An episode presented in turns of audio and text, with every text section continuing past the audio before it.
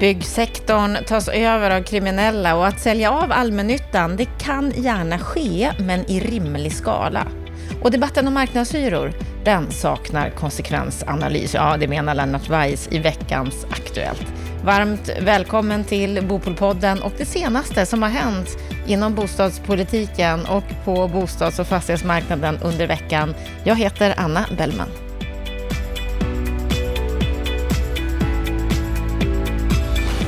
I veckans Aktuellt så vill vi börja med en så att säga fortsättning på det som Lennart Weiss har startat i media, att gå ut och säga att underkonsulter inte riktigt sköter sig på det sätt som de ska. I Expressen kan vi läsa om larmet byggsektorn tas över av kriminella. Det är byggbemanningsföretagen som går ut i en debattartikel här och pratar om att den svenska modellen har drabbats av tunga bakslag. Att nu ser vi skadorna i form av en delvis urspårad arbetsmarknad. Lennart Weiss, vad är det de skriver om här? Ja, det här är ett debattinlägg som följer på den diskussion som vi har haft nu, då, eh, framförallt efter jul när vi har fått ökat fokus på det här med sund konkurrens och ordning och reda i byggsektorn.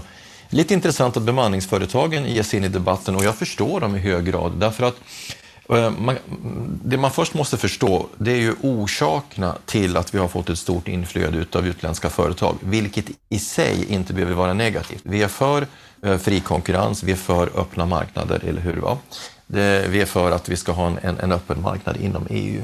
Men det som ju har skett är att vi har fått ett stort inflöde av oseriösa företag som konkurrerar framförallt med låga löner men också genom att undandra sig skatt och sociala avgifter.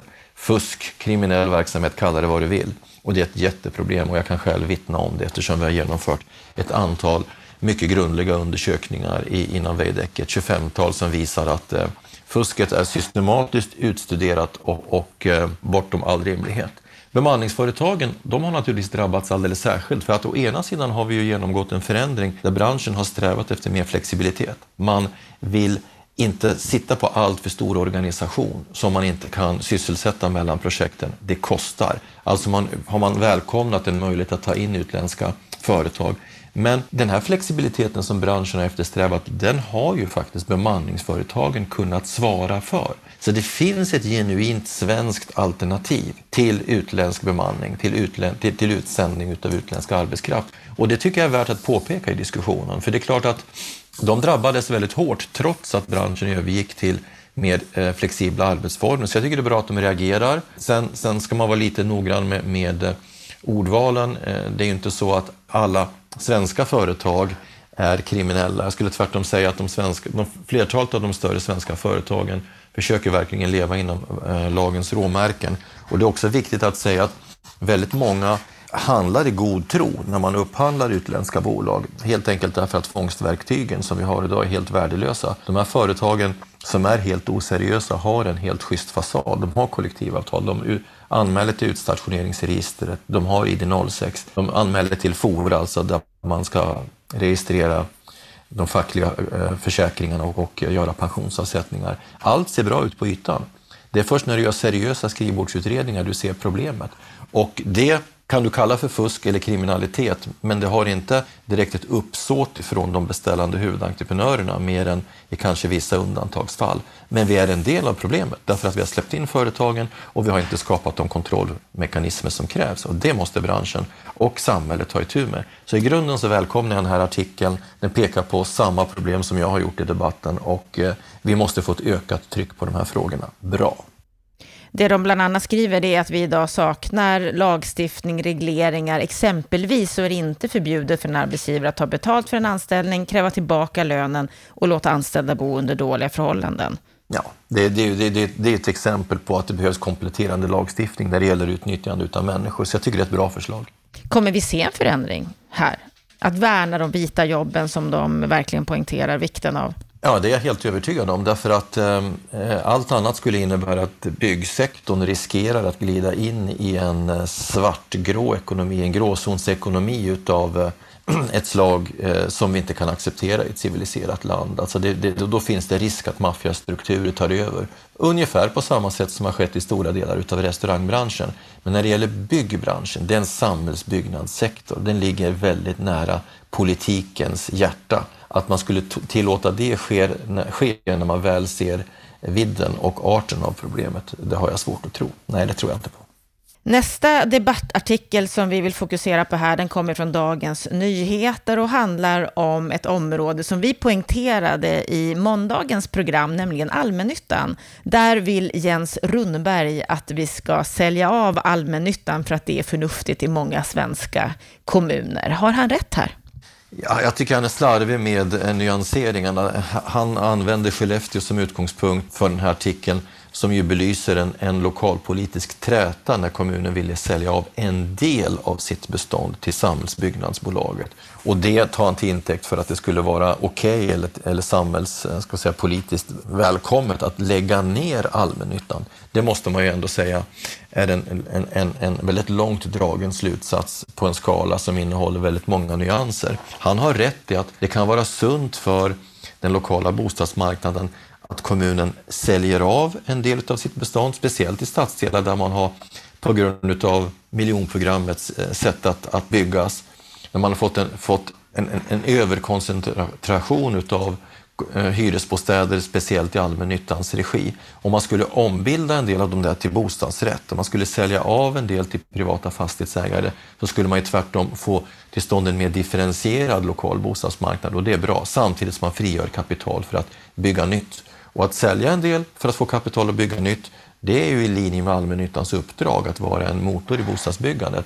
Men att lägga ner allmännyttan, det skulle ju totalt strida mot det uppdrag som eh, kommunerna har ifrån statsmakterna. Vi ska ju komma ihåg att kommunerna har i lagstiftningen fått uppdraget att svara för bostadsförsörjningen. Och det handlar ju om mer än att bara eh, få fram byggbar mark, planlagd mark. Det handlar ju också om att, att bo, använda olika typer av instrument som bostadsförmedling, samhällsplanering av olika slag och också att hålla sina kommunala bolag under armarna.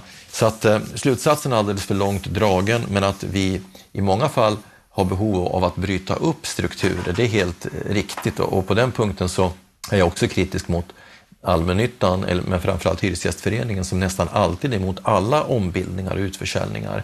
Där du har en överkoncentration av kommunala bostäder, hyresrätter, så ska du kunna släppa in ägarformer. Och i andra områden där, där du har en överrepresentation av ägda bostäder så tycker jag man ska bygga en och annan hyreskåk för att åstadkomma en blandning. För en blandad bostadsmarknad, det är bra. Det, det, det, har vi alla nytta av, för det ökar möjligheten att välja den boendeform över livet som passar dina behov.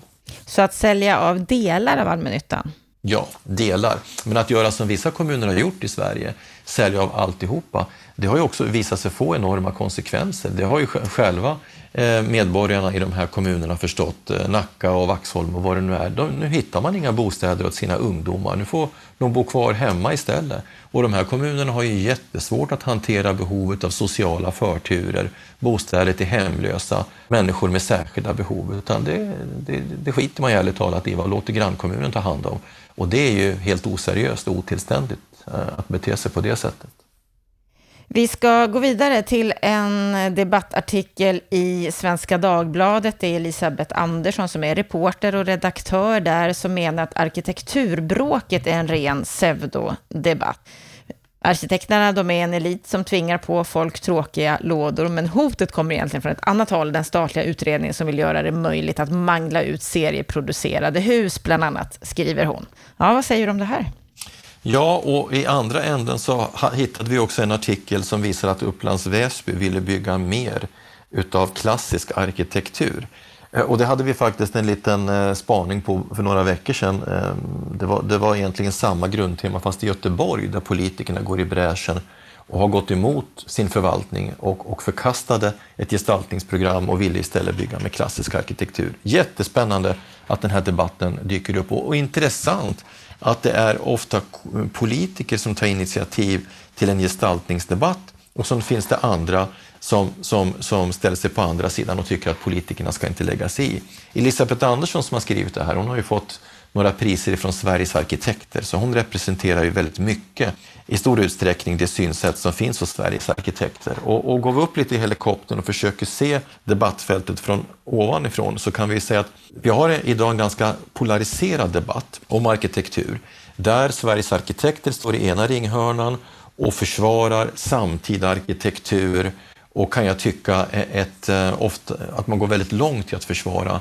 det som jag själv tycker är en ganska ensartad och, och tråkig och, och, likriktad arkitektur. Och i andra händan arkitekturupproret som egentligen vill bygga eh, 1800-talshus i, i vartenda gathörn. Det är liksom två ytterligheter och jag förstärker dem naturligtvis lite med min retorik här. Det som är lite intressant tycker jag, det är att på marken så börjar ju debatten, eller ska vi säga, så, så finns det strömningar som försöker förena de här två ståndpunkterna. Om vi tar till exempel OBOS som ju nu kliver in med buller och bång på den svenska marknaden.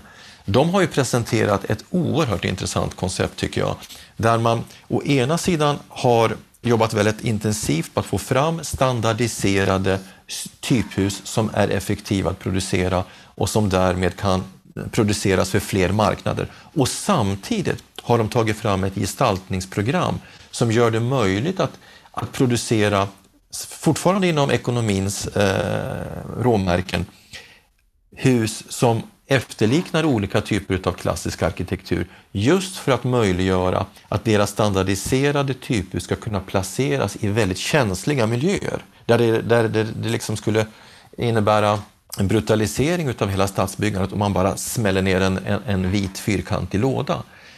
Det här är ett uttryck för att, att Obos gör så, det är ett uttryck för att det finns ett marknadstryck i den riktningen. Och, då, och med marknad menar jag i det här fallet konsumenter, människor, allmänhet men uppenbarligen också från politikerna. Så att jag tycker att eh, Elisabeth Andersson missar vad som håller på att ske inom industrin själv. Vi som är i byggsektorn får ofta kritik för att byggkostnaderna är höga. Ja, då måste vi parera det med att klara av att eh, standardisera olika byggdelar. Eh, och för det behöver vi typgodkännande så att vi kan producera längre serier i fabrik. Och samtidigt så får vi kritik för att vi producerar tråkiga, trista produkter utan någon, någon högre gestaltningsmässig kvalitet. Vi måste få ihop de här två sakerna. Och Obos är ett, ett, exempel på ett företag som har kommit långt i det och jag ser att det är fler som är på väg i samma riktning. Så att jag skulle nog säga att Elisabeth Andersson är inte riktigt uppdaterad med, med vad som sker inom branschen. Hon kliver in i en väldigt polariserad debatt och tar själv en ytterlighetsposition som inte gagnar eh, en vidare framdrivning utav bra synteser och kompromisser. Debatten lär ju i alla fall fortsätta, för man kan ju inte säga att vi är riktigt framme än, där alla parter är nöjda. Nej, jag är själv känslomässigt engagerad i, på, i det på olika sätt och jag säger alltid att jag är ingen expert på det här området, men jag kan säga att jag själv undviker vissa kvarter i Stockholm som jag tycker är så oerhört fula och trista till sin karaktär och föredrar att andra gator och kvarter som ger mig en skönhetsupplevelse. Vi människor mår bra utav skönhet. Men självklart så måste vi samtidigt producera hus som möter ekonomiska krav och det är den här typen av goda kompromisser som debatten, branschen, eh, politiker och, och många stadsbyggnadskontor strävar efter nu och det ska vi välkomna. Vi ska avsluta veckans Aktuellt med en artikel som du har skrivit, Lennart, i Fastighetstidningen i veckan. Har marknaden råd med marknadshyror? Förhoppningar om att fria marknadshyror i nyproduktionen ska leda till en revolution på marknaden kan förbytas i besvikelse, menar du. Vad menar du då? Jag menar att de som med närmast revolutionär glöd driver debatten om marknadshyror förbiser ett antal saker. För det första så är nyproducerade hyresrätter med de hyror som, som man levererar till marknaden idag på väldigt höga nivåer. Så höga att det i alla kommuner som har ökat utbudet kraftigt så ser man en, en väldigt snabbt avtagande efterfrågan. Köerna blir kolossalt korta, så pass korta att om man skulle fortsätta att upprätthålla ett högt utbud så kommer man att få tomma lägenheter. Det är liksom inte särskilt attraktivt att flytta in i en eh, tvåa för 9-10 000 kronor i månaden och en trea för 12 13 14 000 kronor. Vad marknadshyresförespråkarna förbiser, det är ju att de här hyresbostäderna som produceras idag till de här hyrorna kommer ju bli ännu dyrare av en liten omständighet som heter kommunala subventioner som kommer att försvinna. Därför att det är ett faktum att i stort sett överallt där det byggs hyresbostäder i någon större omfattning så betalar inte eh, byggarna, vare sig det är kommersiella aktörer eller, eller allmännyttan, marknadsmässigt pris för marken. Man får marken via tomträtt till kraftigt subventionerade priser, ofta till 30-50 procent av den nivå som, som bostadsrättsbyggare eller eh, byggare av eh, egna hem får betala. Och det är ju självklart att den typen av eh, gynnad prissättning kommer att försvinna om vi får marknadshyror. Man kan ju inte, man kan inte subventionera en marknadsprissatt produkt. Och då kommer hyrorna i de här bostäderna bli så höga att efterfrågan kommer försvinna. Så vill man göra det ägda boendet en tjänst, då ska man ju verkligen agera för marknadshyror därför att det kommer vara väldigt få som kommer vara intresserade av att bo eh, i en trea för 17-18 000 kronor i månaden, i varje fall inte särskilt länge. Så att den här ekonomiska logiken är det väldigt få som förstår.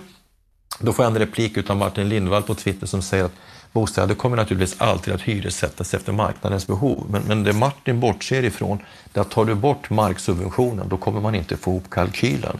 I varje fall inte i storstädernas eh, mer attraktiva lägen. Då kommer de områdena helt tas över av ägda bostäder. Eh, men, så att jag, jag, skulle säga att marknadshyresdebatten präglas av brist på analys. Fråga de stora fastighetsägarna vad de vill. Det är att man istället förlänger presumtionssystemet eller att man ser över bruksvärdesystemet så att marknadsmekanismer får ett större genomslag. Och man förbiser ju också att i takt med att äldre billiga hyresrätter byggs om så kommer ju dem att träffas så att säga eh, nyproduktionsnivån. Så vill man värna hyresrätten då ska man välja mer pragmatiska eh, linjer som att se över förhandlingssystemet, se över bruksvärdesystemet. Men det är väldigt få i den kommersiella sektorn som på allvar är för marknadshyror när man beaktar de eh, ekonomiska konsekvenserna som uppstår om man genomför en sån här politik. Och titta bara på Tyskland. Berlin, som ju ofta har framhållits då som, som en förebild. Ja, vad händer när du har ett system med marknadshyror och social housing i andra änden? Nu går man in och så, så lägger man ett hyresstopp, ett hyrestak. Alltså, bostadspolitiken är en förlängning av välfärdspolitiken. En del av byggandet av ett socialt rättfärdigt samhälle. Om, ett, eh, om, om en sån marknad går överstyr, då kommer politikerna att ingripa på ena eller andra sättet. Alltså är det bättre att reformera det vi har än att riva upp gatstenarna. Alla typer av revolutioner eh, har den tendensen att de misslyckas och de misslyckas, Anna, därför att man inte gjorde en, en riktigt väl genomtänkt konsekvensanalys innan man började bygga barrikader. Mm, vi får se om du har rätt i den analysen. Jag gissar att diskussionen om marknadshyror lär fortsätta. Ja, med det så avslutar vi veckans Aktuellt för den här veckan och så önskar vi dig en riktigt, riktigt trevlig helg.